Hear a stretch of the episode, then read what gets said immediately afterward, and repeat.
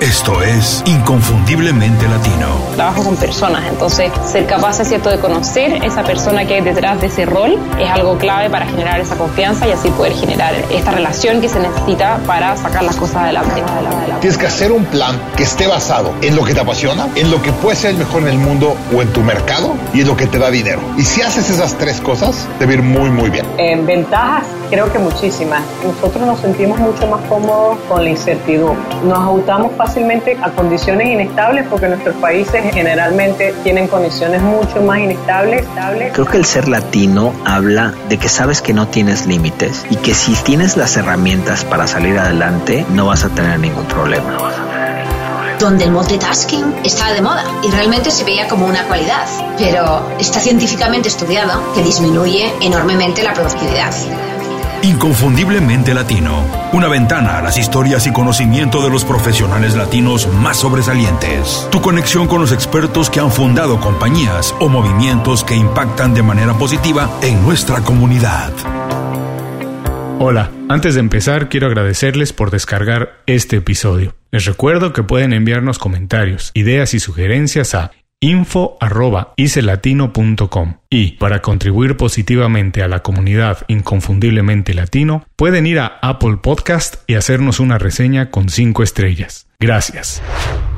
Hola, bienvenidos a Inconfundiblemente Latino, soy Julio Muñiz.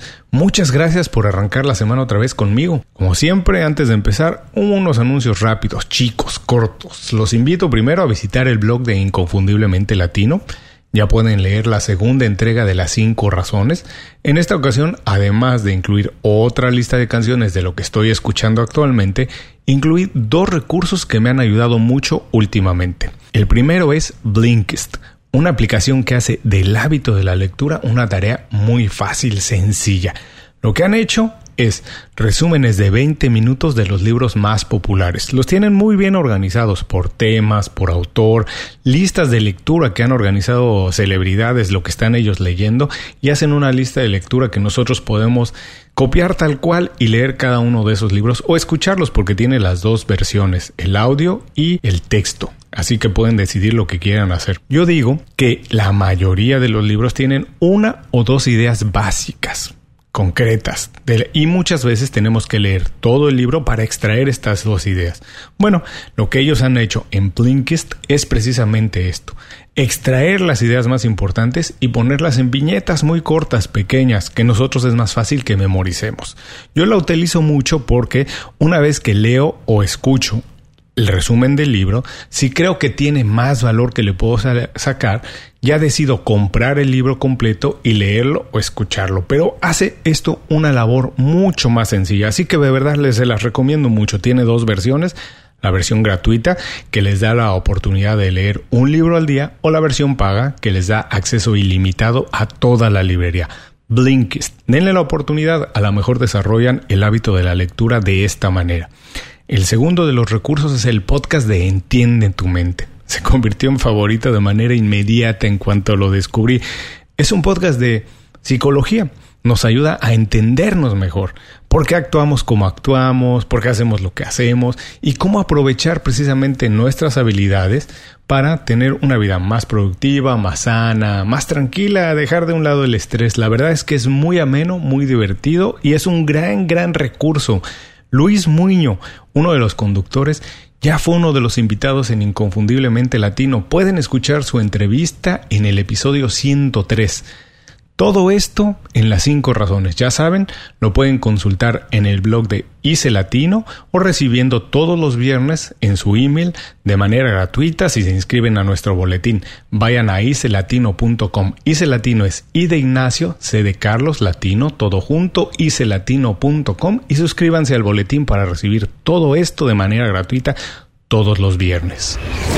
Exfutbolista y actualmente entrenador de los Rayados de Monterrey, Antonio Mohamed llegó de Argentina a la Liga Mexicana de Fútbol en 1993. Llegó para jugar entonces en el modesto equipo de Toros Nesa, lo que era una franquicia muy pequeña entonces. En muy poco tiempo, Mohamed demostró que no era un jugador común. Se convirtió en el líder del equipo, además de transformar por completo la personalidad del plantel. No era un jugador que pasara desapercibido ni dentro ni fuera de la cancha. Puso de moda antes que nadie cambiar de corte de cabello a menudo y muchas veces utilizando colores extravagantes. Yo recuerdo haberlo visto con el cabello verde, blanco y rojo como los colores de la bandera mexicana. Además, vestía zapatos blancos. Entonces nadie vestía zapatos de color. Todos los futbolistas utilizaban zapatos negros. También utilizaba, curioso, antes que nadie, antes que nadie, las licras debajo del uniforme oficial. Él lo hacía antes que nadie, lo empezó a poner de moda, pero entonces se veía distinto, se veía diferente, no se veía normal. Lo más importante es que ser extravagante y esa apariencia no era lo más importante de Mohamed, no es por lo que era eh, diferente o, o único. Eso siempre venía acompañado de un extraordinario rendimiento dentro de la cancha. Era un gran futbolista. Eh, Mohamed se convirtió en el líder anotador del equipo, además de ser quien más asistencias completó en la historia del club. Era una amenaza constante para los rivales por su facilidad para anotar goles casi de cualquier manera y su atrevimiento para realizar jugadas distintas, cosas que muy pocos jugadores hacían. Lo más curioso es que el turco, como lo llamaban comúnmente por el origen de su familia, hacía ver el juego muy fácil a pesar de su evidente sobrepeso. Era muy evidente que estaba pasado de peso, pero eso no le impedía ser un jugador brillante. Recuerdo bien haber visto una entrevista en la que le preguntaron ¿Por qué no corres igual que tus compañeros y le reclamas tanto al árbitro? Sin titubear contestó de inmediato, porque soy el más inteligente. Y la verdad es que de eso no había la menor duda. Mohamed no era el típico jugador que corre todo el tiempo y suda la camiseta utilizando la jerga del fútbol. No, ese no era Mohamed. No era el que más recorría el campo de arriba abajo o sacrificándose haciendo todo tipo de labor, por supuesto que no. El turco conocía perfectamente sus fortalezas y debilidades. Era el más estratégico de todos. Podía leer perfectamente el juego y anticipar dónde debía colocarse para ser más efectivo. Él podía priorizar, identificaba perfectamente lo que era más importante, entendía el juego de conjunto y administraba perfectamente sus recursos para conseguir más que todos los demás. De todos sus compañeros y de aquella generación de futbolistas, Mohamed es el que más éxito ha tenido como entrenador.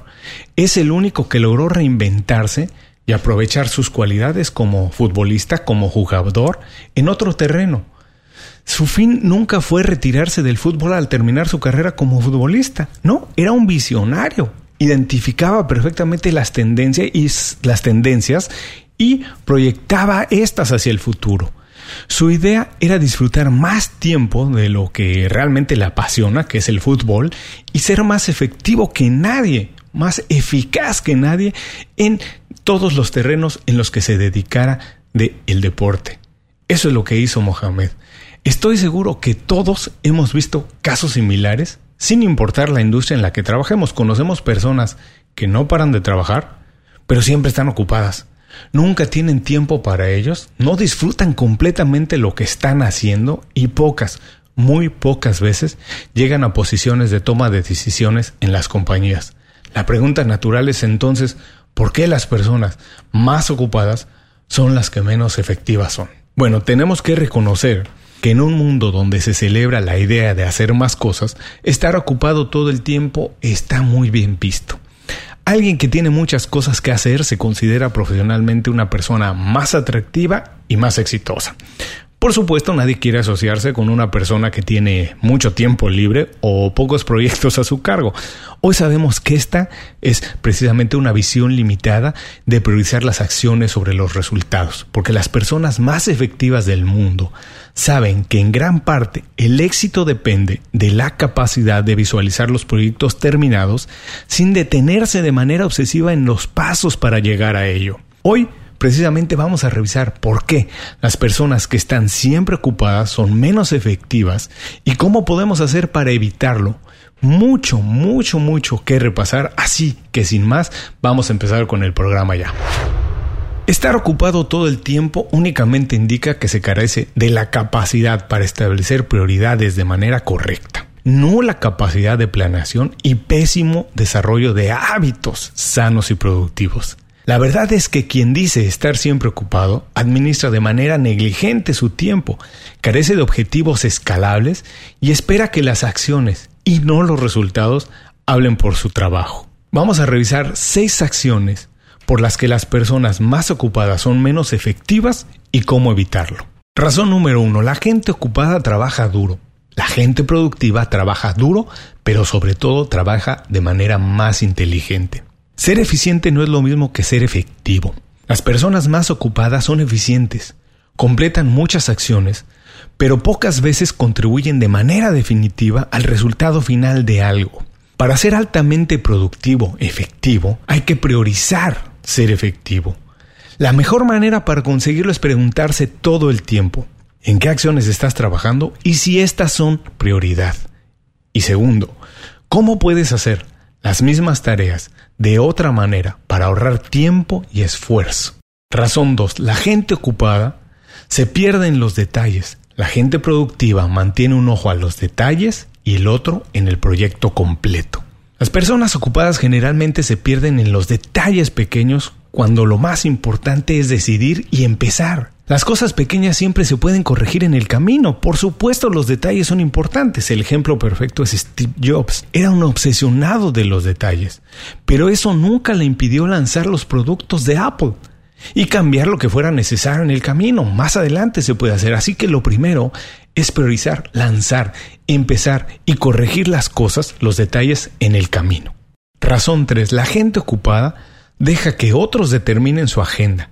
La gente productiva determina su agenda y la dirección de sus pasos. A pesar de que la sociedad determina en gran parte lo que está de moda, lo que es correcto y cómo determinar el éxito, no quiere decir que eso sea lo correcto para ti. Es muy importante tener una visión a largo plazo de tu carrera y tu vida personal para determinar entonces sí los pasos que se tienen que tomar, los pasos que tienes que tomar para llegar hasta allá y evitar que otros dicten la dirección que tienes que seguir. Razón 4. La gente ocupada dice que sí a todo lo que se les encarga. La gente productiva dice que sí a lo que es prioritario exclusivamente. Saber decir que no hace toda la diferencia entre estar ocupado y ser efectivo. La gente muy ocupada siempre dice que sí a todo lo que se les pide, llena su agenda de tareas que no hacen gran diferencia en su trabajo o en su vida personal.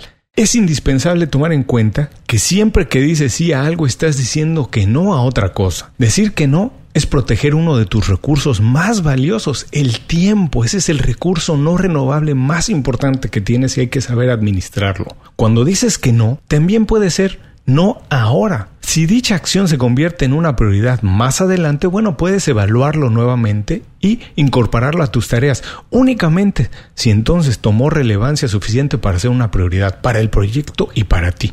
Razón 5. La gente ocupada siempre tiene excusas para posponer el trabajo en las prioridades de largo plazo. La gente productiva siempre tiene tiempo para trabajar en ello.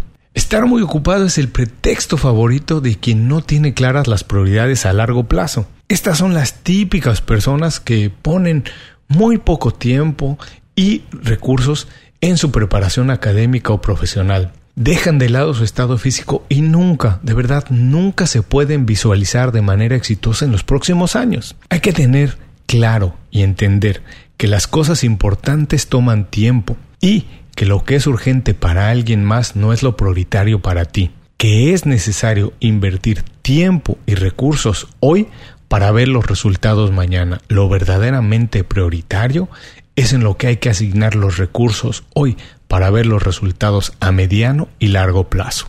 Razón 6. La gente ocupada hace personalmente todo el trabajo. La gente efectiva utiliza herramientas, recursos y equipos para avanzar más.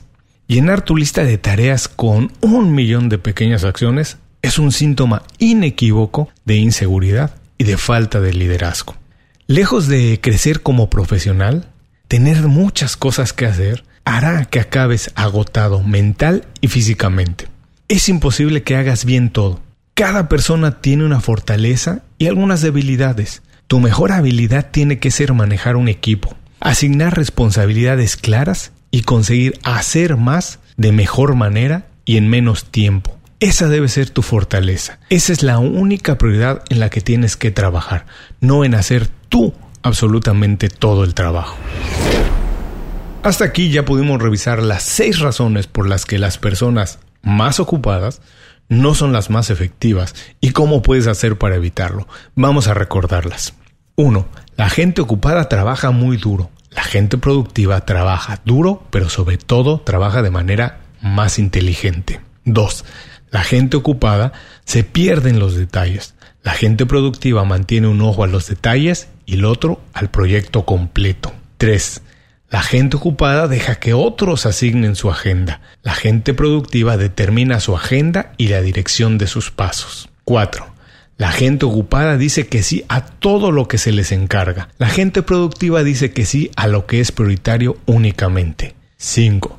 La gente ocupada siempre tiene excusas para posponer el trabajo en las prioridades de largo plazo. La gente productiva siempre tiene tiempo para trabajar en ello. 6. La gente ocupada hace personalmente todo el trabajo. La gente efectiva utiliza herramientas, recursos y equipos para avanzar más. Como puedes ver, estar siempre muy ocupado es un pretexto y una manera perfecta para escaparse de la realidad. Apagas tu mente, dejas de pensar en lo que es verdaderamente importante y prioritario y te dejas llevar por las emociones. Evalúa los últimos tres meses de trabajo y determina qué tan efectivo ha sido. Utiliza los seis consejos que revisamos y deja de lado el multitasking, toma el control completo de tus acciones y deja que los resultados definan la calidad de tu trabajo y no las acciones. Muchas gracias por escuchar el programa de hoy. Como siempre, les recuerdo que si algo les pareció interesante y conocen a alguien que puede ser de su interés, por favor compartan con esa persona el programa. Compartir información útil eleva la percepción que tienen de nosotros nuestros compañeros o amigos. También los invito a visitar icelatino.com. Icelatino es I de Ignacio, C de Carlos Latino, todo junto, icelatino.com para revisar el blog y suscribirse de manera gratuita a nuestro boletín. Hasta muy pronto, gracias. Inconfundiblemente Latino es una producción de Unofficial Media. Visítanos en www.icelatino.com para trabajar con nosotros. Impulsa tu carrera profesional o tu negocio con nuestras estrategias. Gracias por escuchar el episodio de hoy. Les recuerdo que pueden consultar la transcripción completa de la entrevista, la manera más fácil de contactar a nuestro invitado, así como los enlaces a sus herramientas y recomendaciones en www.icelatino.com.